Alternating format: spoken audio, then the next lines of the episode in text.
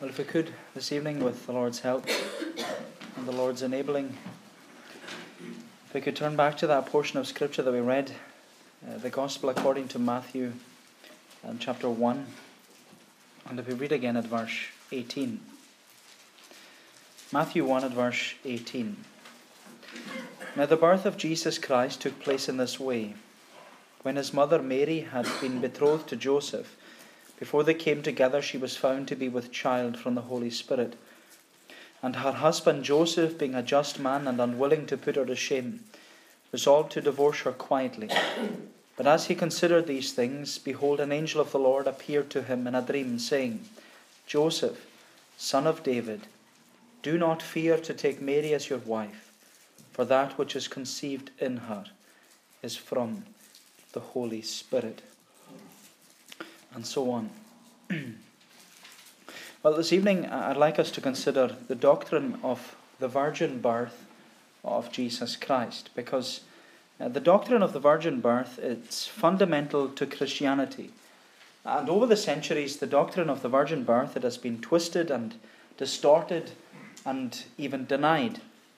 But in order for us to reaffirm this fundamental doctrine, I'd like us to just focus upon it for a short while uh, because the virgin birth is something that we, well, we already affirm to it and we already uphold it as a fundamental Christian doctrine. And we do that in what is before your eyes is the Apostles' Creed. And I'd like to draw your attention to the words of the Apostles' Creed because the words of the Apostles' Creed, uh, they're not something that we just adhere to as a denomination. Uh, the Apostles' Creed is something which the universal church worldwide, the Christian church, it's something that it asserts, maintains, and defends. And it was called the Apostles' Creed not because it was written by the apostles, uh, but because it's based upon the teaching of the apostles. And the creed that you have before you, I'll just read it. I believe in God the Father Almighty, creator of heaven and earth. I believe in Jesus Christ, his only Son, our Lord, who was conceived by the Holy Ghost and born of the Virgin Mary. He suffered under Pontius Pilate, was crucified, died, and was buried. He descended into hell. The third day he rose again from the dead. He ascended to heaven and is seated at the right hand of God the Father Almighty. From there he will come to judge the living and the dead. I believe in the Holy Ghost, the Holy Catholic Church, that's the universal church, the communion of the saints, the forgiveness of sins, the resurrection of the body, and the life everlasting. And so, by drawing upon what's before us in Matthew's Gospel and the words of the Apostles' Creed, I want us to think about the words, as it says in the Apostles' Creed, born of the Virgin Mary. Because what do we mean when we affirm the doctrine or the words, born of the Virgin Mary? Because, and you know, without the doctrine of the virgin birth, well, uh, you don't have Christianity. In fact, it was the 20th century Swiss theologian Karl Barth he said that without accepting the virgin birth, you will never accept the gospel. And Karl Barth said in that quote that you have before you, the virgin birth is posted on guard at the door of every of the mystery of Christmas, and none of us must think of hurrying past it. It stands on the threshold of the New Testament, blatantly supernatural, defying our rationalism, informing us that, that all that follows belongs to the same order as itself and if we find it offensive, there is no point proceeding further. If our faith staggers at the virgin birth, what is it going to make of the feeding of the 5,000, the calming of the storm, the raising of Lazarus, the transfiguration, the resurrection, and above all, the astonishing self consciousness of Jesus? The virgin birth, says Barth, is God's gracious declaration at the very outset of the gospel that the act of faith is a legitimate sacrifice of intellect. And so, if the virgin birth is posted on guard at the door of the mystery of Christmas, as he says himself, and none of us must think of hurrying past it, then I want us to do as Karl Barth encourages us. Let's stop and consider what it means. Let's stop and consider the virgin birth. And I want us to think about the virgin birth by simply drawing upon these words from the Apostles' Creed born of the Virgin Mary. And I want us to think about uh, these words by taking each word in turn. Born of the Virgin Mary. That's the three points. Born, Virgin, Mary. So we look first of all at the fact that Jesus was born. It says in verse 18 Now the birth of Jesus took place in this way. When his mother Mary had be- been betrothed to Joseph, before they came together, she was found to be with child from the Holy Spirit. And so the humanity of Jesus Christ and this union, as we were looking at last week, the union of the two distinct natures in one person. As we know, it didn't happen out of nothing like it did with Adam. Adam was made out of nothing. But Jesus, he wasn't created, he was born of Mary. And out of all of humanity's existence, Mary was given the privilege of bearing the child Jesus and, and giving birth to him and raising him as her son. And as her son, Jesus was of the same substance as Mary, meaning that he was human. And Mary's contribution to the birth of Jesus was the same as any human mother contributes to the birth of their child. In fact, you could say that Jesus was, as we were singing in Psalm 127, Jesus was the fruit of Mary's womb. But uh, as Sinclair Ferguson, he points out that we shouldn't regard the virgin birth as supernatural, because the birth of Jesus was perfectly natural. It was his conception that was supernatural. It was the virgin conception by the Holy Spirit that was supernatural. And that's what we, re- we read about here in verse 18. And it's also what the Apostles' Creed alludes to that Jesus Christ was conceived by the Holy Ghost and he was born of the Virgin Mary. And so Mary contributed to everything a mother would contribute to a child being born in, from her, except without sin, except sin. And you know, I was reading up about this and I just found it fascinating. Uh, and I don't really under, understand what it was on about because I'm not a scientist. But it, said that the son of this particular woman, Jesus Christ, he bore, or he, well, uh, when Jesus was in Mary's womb, he had 23 of Mary's chromosomes. Now, I don't really understand this. But that would have resulted in Jesus possessing many of uh, Mary's hereditary features, like looks or, or skin colour, hair, height, size, all these things. All these things that we inherit from our parents and our grandparents. But what's fascinating is that even though Jesus possessed 23 of Mary's chromosomes, uh, the chromosome that contributes to the gender of a child, which is known as the Y chromosome, it's always provided by a biological father. That chromosome, the Y chromosome, it must have been provided miraculously by the Holy Spirit meaning that the Holy Spirit supplied that aspect of Jesus' full and complete humanity. He was conceived of the Holy Ghost and born of the Virgin Mary.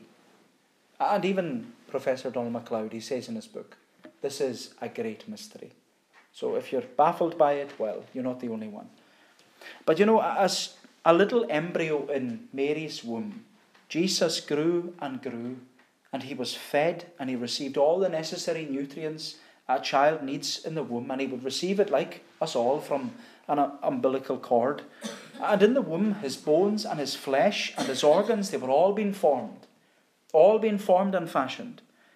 And as Donald MacLeod, as he says in his book, uh, The Person of Christ, he says, Christ had the same anatomy, the same physiology, the same biochemistry, the same central nervous system, and the same basic genetic code as you and I.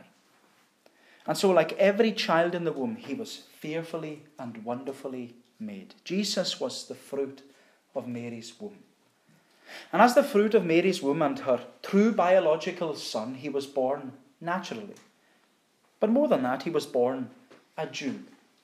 He was born in humble circumstances. As we know, we were looking at that on, on Sunday evening. He was born in Bethlehem. He was born and laid in a feeding trough in a stable. He was born in the poverty of his mother and in the same class as his family. And you know, the point is, in one sense, he was just a normal human being. To the human eye, he looked the same as any newborn child. And you know, this is the wonder of wonders that the second person of the Godhead, the King of Kings, Lord of Lords, the creator of heaven and earth, who spoke everything into being by the word of his power. He upholds the universe. He, he knows and understands all the complexities of the universe and its magnitudes in this world, and yet he made himself nothing. He became, you could say, an embryo in his mother's womb, and he was born to her as a little child. And now, as we're reading here, he's lying in the arms of his mother Mary.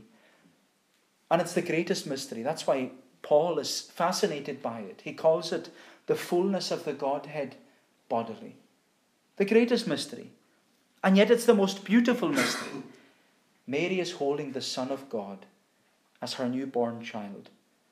And as her son, well, he would look Jewish. He would have had all the features of, of Jewish DNA about him uh, the colour of his skin, the features of his face, his eyes, his nose, his mouth, his ears, his lips, his hands, his feet. He was a little boy. He was male and not female. He was truly God, yet truly man. And as a newborn baby, as you see it, when you see a newborn baby, he has those little, he had those little fingers and those little toes. You know, that's what always strikes me every time I see a newborn baby their fingers and their, their even their fingernails, and how everything is so small and yet it's fearfully and wonderfully made. And you know, when you think about the words of that uh, Christmas carol, Silent night, holy night, all is calm, all is bright.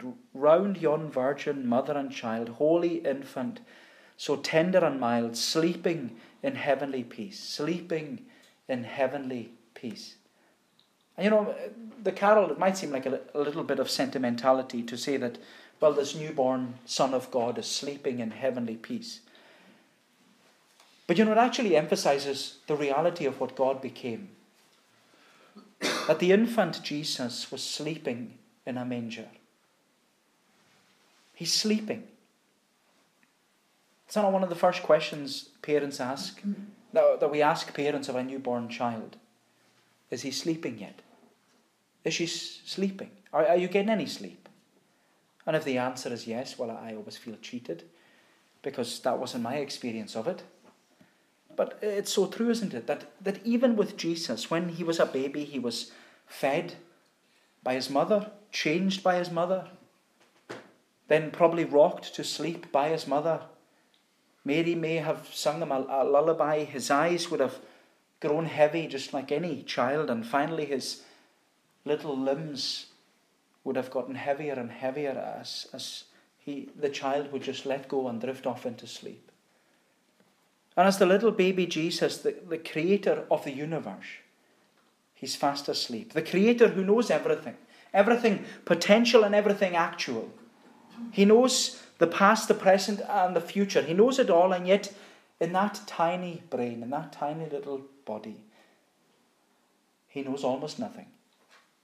He's just living by instinct, knowing that he's hungry, knowing that he's tired, recognizing maybe the voice of his mother, Mary. He was everywhere present, yet he was contracted to the span of a tiny baby, falling asleep in the arms of his mother. And you know, my friend, when you consider the virgin birth, it stretches your mind and it also tests your faith. But you know, it should also make us see the beauty of salvation. That God became man in order to be like us and in order to relate to us. Because as a child, Jesus knew dependence. He experienced hunger, tiredness, thirst. He slept, he wept, he sweated, he bled, he was exhausted, he was beaten, flogged, and wounded. He felt pain the same way we do. It wasn't lessened in any way because he was God. He, he didn't get a special dispensation because of who he was. No, he was made like us in order to relate to us. He entered into our experience and he knows what physical, spiritual, and emotional pain is. He knows what loss is. He knows what abandonment is. He knows what darkness is. He knows what grief is. This is the wonder of who Jesus is that he knows what we're going through. And he knows how it feels. And he understands what it's like. And you know, that's why we should come to him. That's why we should cast all our cares upon him. That's why uh, we, as the writer to the Hebrew says, we have not an high priest that cannot be touched with a feeling of our infirmities. And he uses the double negative to say, yes, we have a high priest. We have one who, one we can come to and pour out our hearts before because he was so like us. That we can come to him, come to the throne of grace, and not only receive mercy from him, but grace to help in time of need. That's why we should come to him. That's why we should cast all our cares upon him, because he can relate to us. But this Jesus, he not only came to relate to us, he also came to redeem us. And that's what I'd like us to consider secondly. He came to redeem us because Jesus Christ, as it says in the Apostles' Creed, he was born of a virgin. He was born of the Virgin Mary. So the second point is he's born of a virgin. Look at verse 21. It says, She that is Mary will bear a son, and you shall call his name Jesus, for he will save his people from their sins. All this took place to fulfill what the Lord had spoken by the prophet Behold, the virgin shall conceive and bear a son, and they shall call his name Emmanuel, which means God with us. And what we, what we can see is that the Bible and the Apostles' Creed it makes very clear to us that Jesus Christ was born of the Virgin Mary. But it was this man called Anselm of Canterbury. He wrote one of the greatest expositions of the Incarnation, and he wrote it way back in the 11th century. And Anselm, he was an extraordinary man who wrote this book on the Incarnation, and it's known uh, by its Latin name, Cur Deus Homo, why the God man? And that's the question he's asking. Why the God man? Why did God become man? Why was it necessary for God to take to himself a true body and a reasonable soul? Cur Deus homo? Why the God man? And the simple answer, although it's a difficult book to read, the simple answer that Anselm came to was that without God becoming man, we couldn't be saved. We need another Adam. That's what he said. We need another Adam to come and rescue us from our sin. We need a substitute. We need a, a sinless sin bearer. And there was no, no one who was good enough to pay the price of sin. We couldn't provide it for ourselves. We could, the, the Redeemer couldn't come from a fallen humanity. And so Jesus had to become man. He had to be conceived of the Holy Ghost and born of the Virgin Mary. And as we said, Jesus was born of Mary in order to possess our humanity and relate to us in all our weaknesses. Jesus was born like us in order to relate to us. But he was born of a virgin in order to redeem us. He was born sinless in order to be our sinless sin bearer. Because if Jesus was born of two human parents, if he was born from Mary and Joseph, he would have possessed that hereditary sin of Adam. But because he was conceived of the Holy Spirit and born of the Virgin Mary, he was born sinless. And as one who is sinless and without the sin of Adam, you could say that he's now a, a new race. He doesn't have this original sin, this posterity that's full of sin. He's a new head of a, a new race. And Donald MacLeod, I, am drawing upon him because, well, he's the, the mind behind it. He says that the virgin birth is a sign of God's judgment on our human nature. The race needs a redeemer, he says. We cannot produce one, not by its not by our own decision, not by our own desire, not by the process of education or civilization. The Redeemer, he says, must come from outside. And as one who comes from outside, Jesus Christ is a new beginning. He's not a development of something uh, from, that has gone before, He's a divine intrusion. He has come into our world. And he is the last great culminating eruption of the power of God into the plight of man. It's wonderful what he says.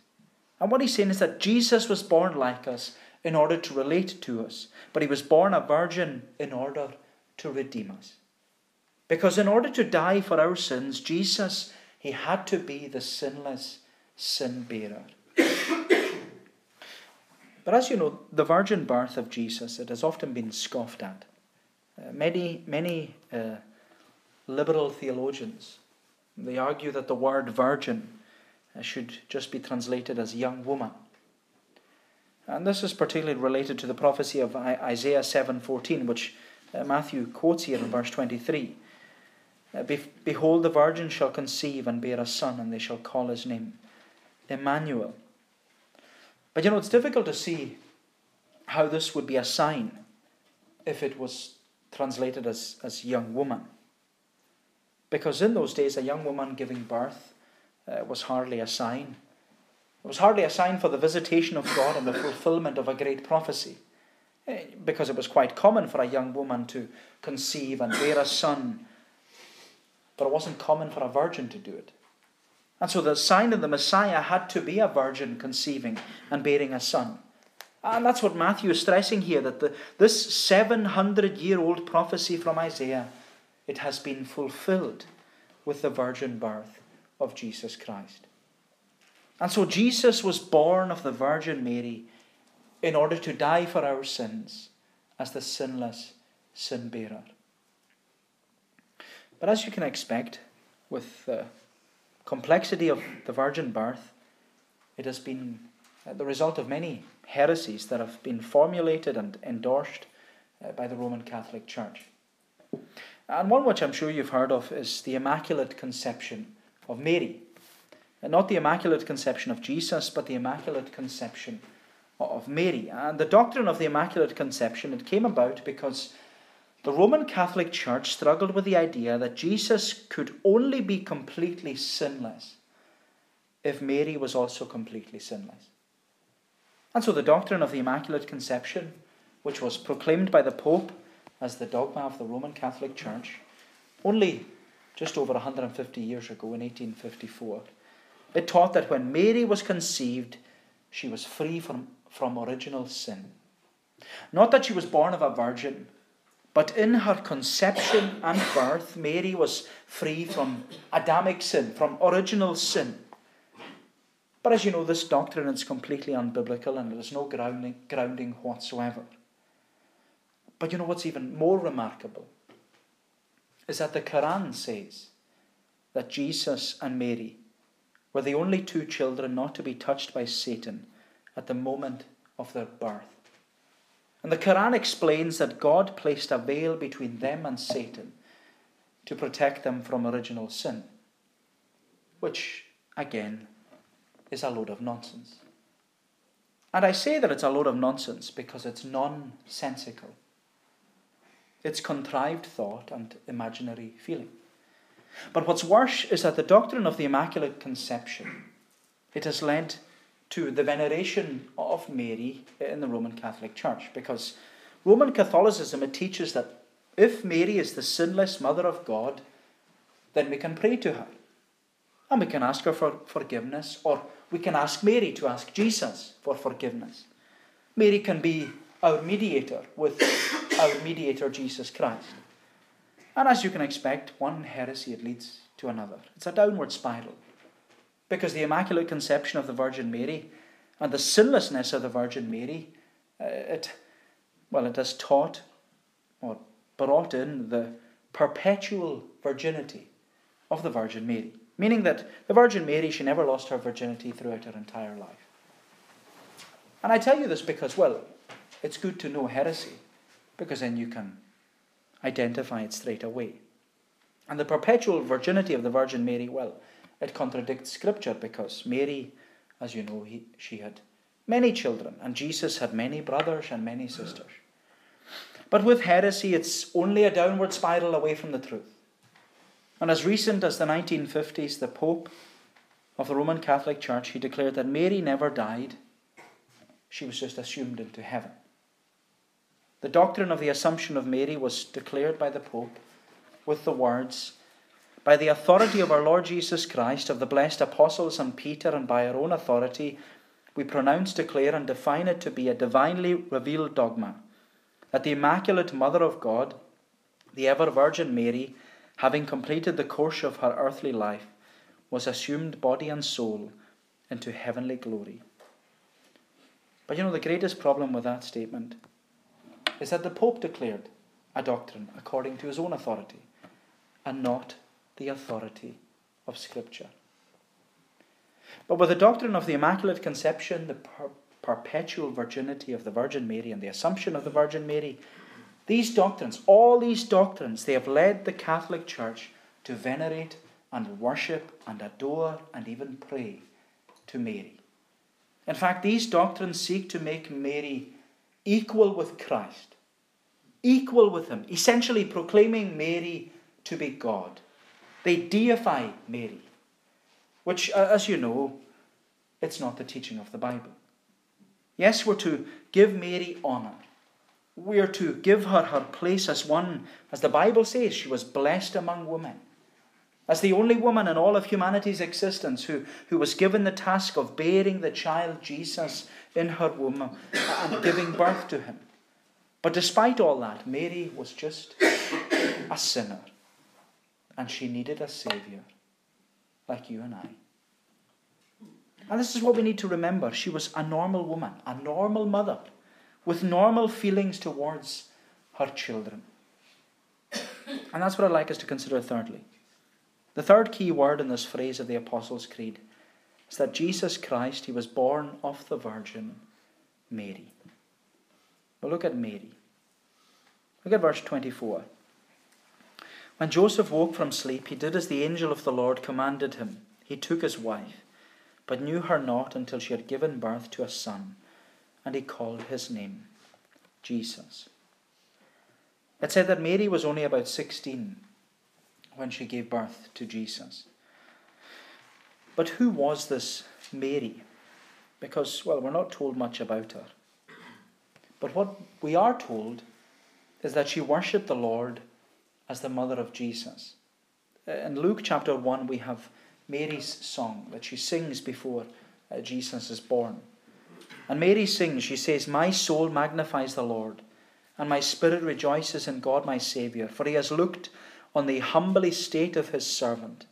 For behold, from now on all generations will call me blessed, for he who is mighty has done great things for me, and holy is his name.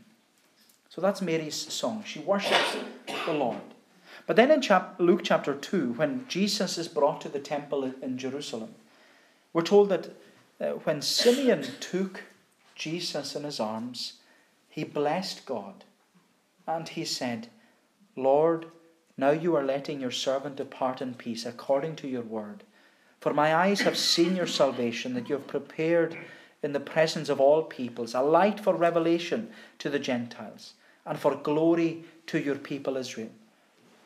And as Mary and Joseph, as they marveled at what Simeon was saying about Jesus, Simeon said, Behold, this child is appointed for the fall and rising of many in Israel.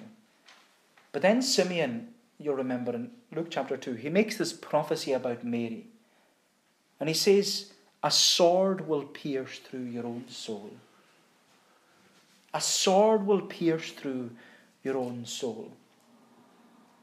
And as the Gospels remind us, Mary pondered these things in her heart. She pondered what Simeon meant. And she knew that, well, she knew that what was ahead of her son wasn't going to be good. And she knew what probably was ahead of her as a mother. And you know, thinking about it, we don't know much about Mary, but she must have had a hard life. She always knew that the cross was before Jesus.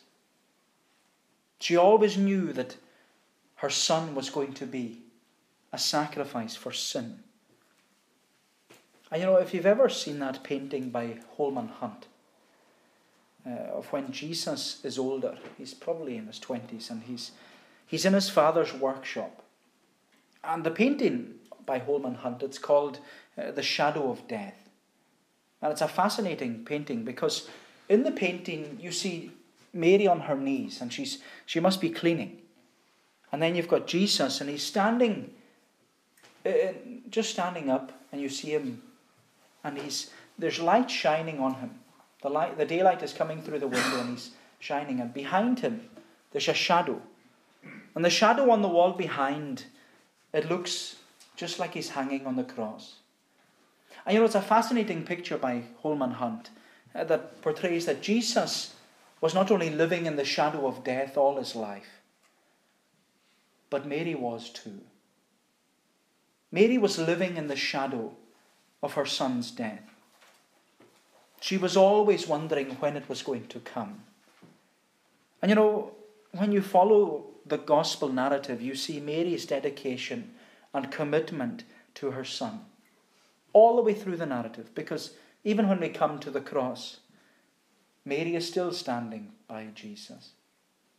John tells us in his gospel that standing by the cross of Jesus were his mother and his mother's sister, Mary, the wife of Clopas, and Mary Magdalene. And when Jesus saw his mother and the disciple whom he loved standing nearby, he said to his mother, Woman, behold your son. Then he said to the disciple, Behold your mother. And we're told that from that hour the disciple took her to his own home. And even in that, Jesus honoured his father and his mother in his death. And for Mary watching her firstborn son die, and to die in such a manner, you know, it must have been horrendous. But Mary knew that her son was dying for her sin. She knew that her son was dying for her sin. And that's deep. That's something she pondered in her heart. But you know, I love what uh, Donald MacLeod says in his book. He says Mary's contribution did not end with the birth. She provided the home, the environment, and the nurture within which Jesus grew up and may well have had to do so as a single parent. Uh, the total lack of reference to Joseph during the public ministry strongly suggests that by that time he had died. Under his mother's care, Jesus grew physically, intellectually, socially, and spiritually. And even though at times Mary was uncomprehending, her loyalty to him never faltered. She was with him to the end, and her love, support, and early guidance contributed inestimably to making him the man he was. Then he says, That does not mean that she merits adoration, but she does deserve our gratitude. And so we've done as Karl Barth has suggested. If the virgin birth is posted on guard at the door of the mystery of Christmas, none of us must think of hurrying past it.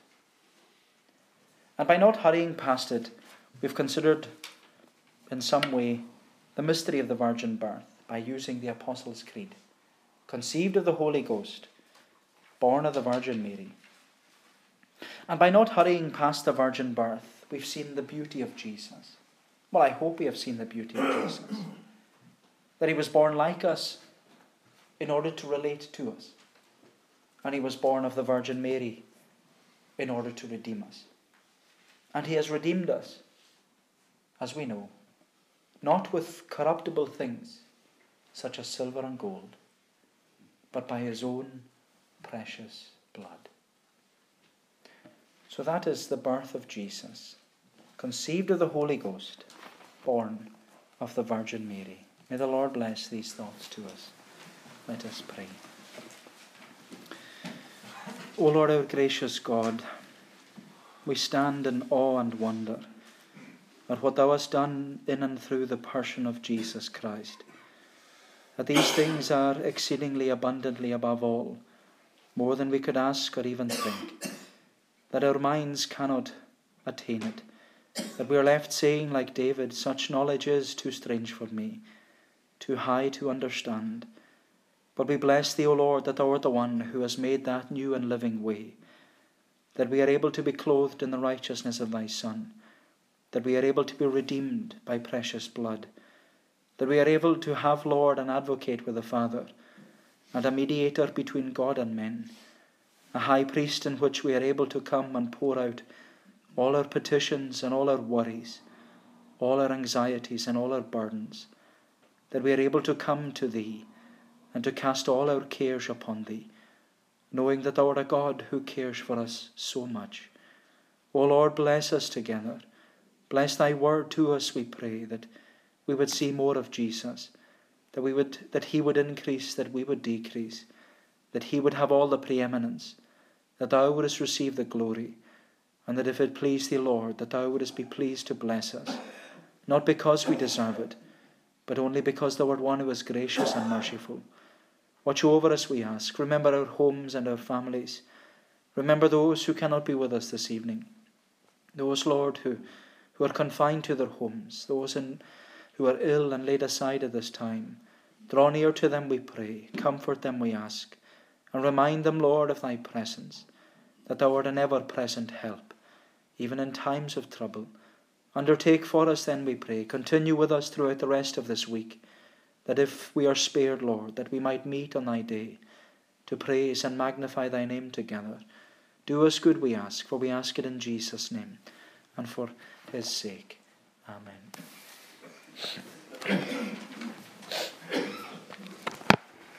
We shall conclude in the words of Psalm 139.